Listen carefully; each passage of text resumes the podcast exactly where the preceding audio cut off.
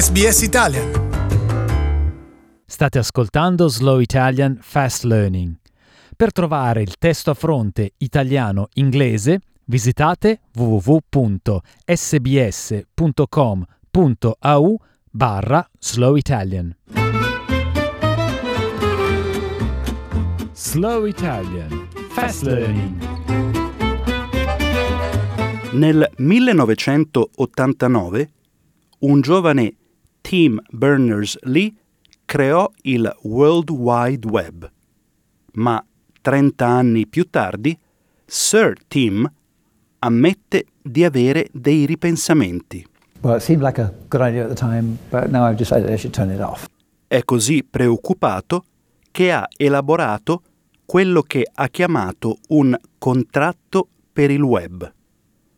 È composto di nove principi e 72 clausole, redatte per affrontare temi come disinformazione e censura, problemi che Sir Tim ritiene si siano sviluppati da quando ha dato il via al web tre decadi fa. Ten years ago, if you go out to the street and ask people what's wrong with the web, they say, nothing, it's great.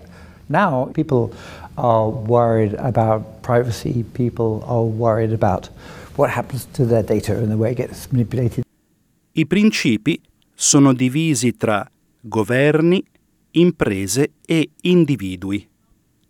Mentre si assicurano che tutti abbiano accesso al web, i governi dovrebbero proteggere i diritti alla riservatezza dei dati.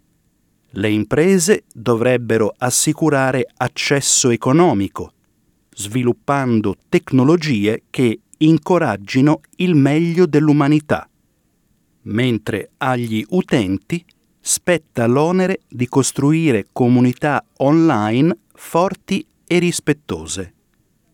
Ma il professor Matthew Warren della Deakin University ritiene che sia troppo tardi per riparare il web.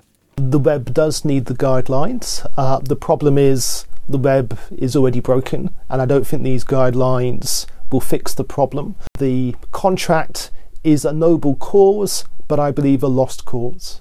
Un recente studio di Amnesty International suggerisce che la sorveglianza onnipresente di miliardi di persone da parte di Facebook e Google pone una minaccia sistemica ai diritti umani ed ha invocato una trasformazione radicale del loro modello commerciale.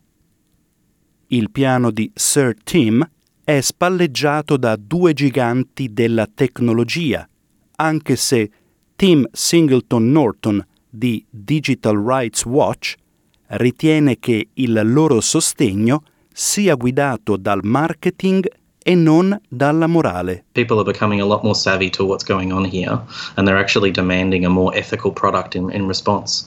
Now, to see these companies reacting to that and actually saying, okay, well, here's how we're coming to the table, that's really good.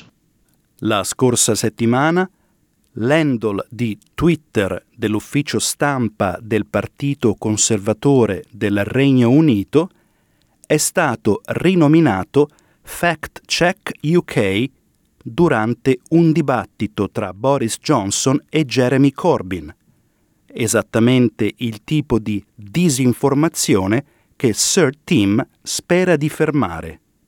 Google ha già dichiarato che non permetterà più a inserzionisti politici di prendere di mira gli elettori. Le prossime elezioni nel Regno Unito e negli Stati Uniti potrebbero diventare il primo banco di prova del contratto per il web.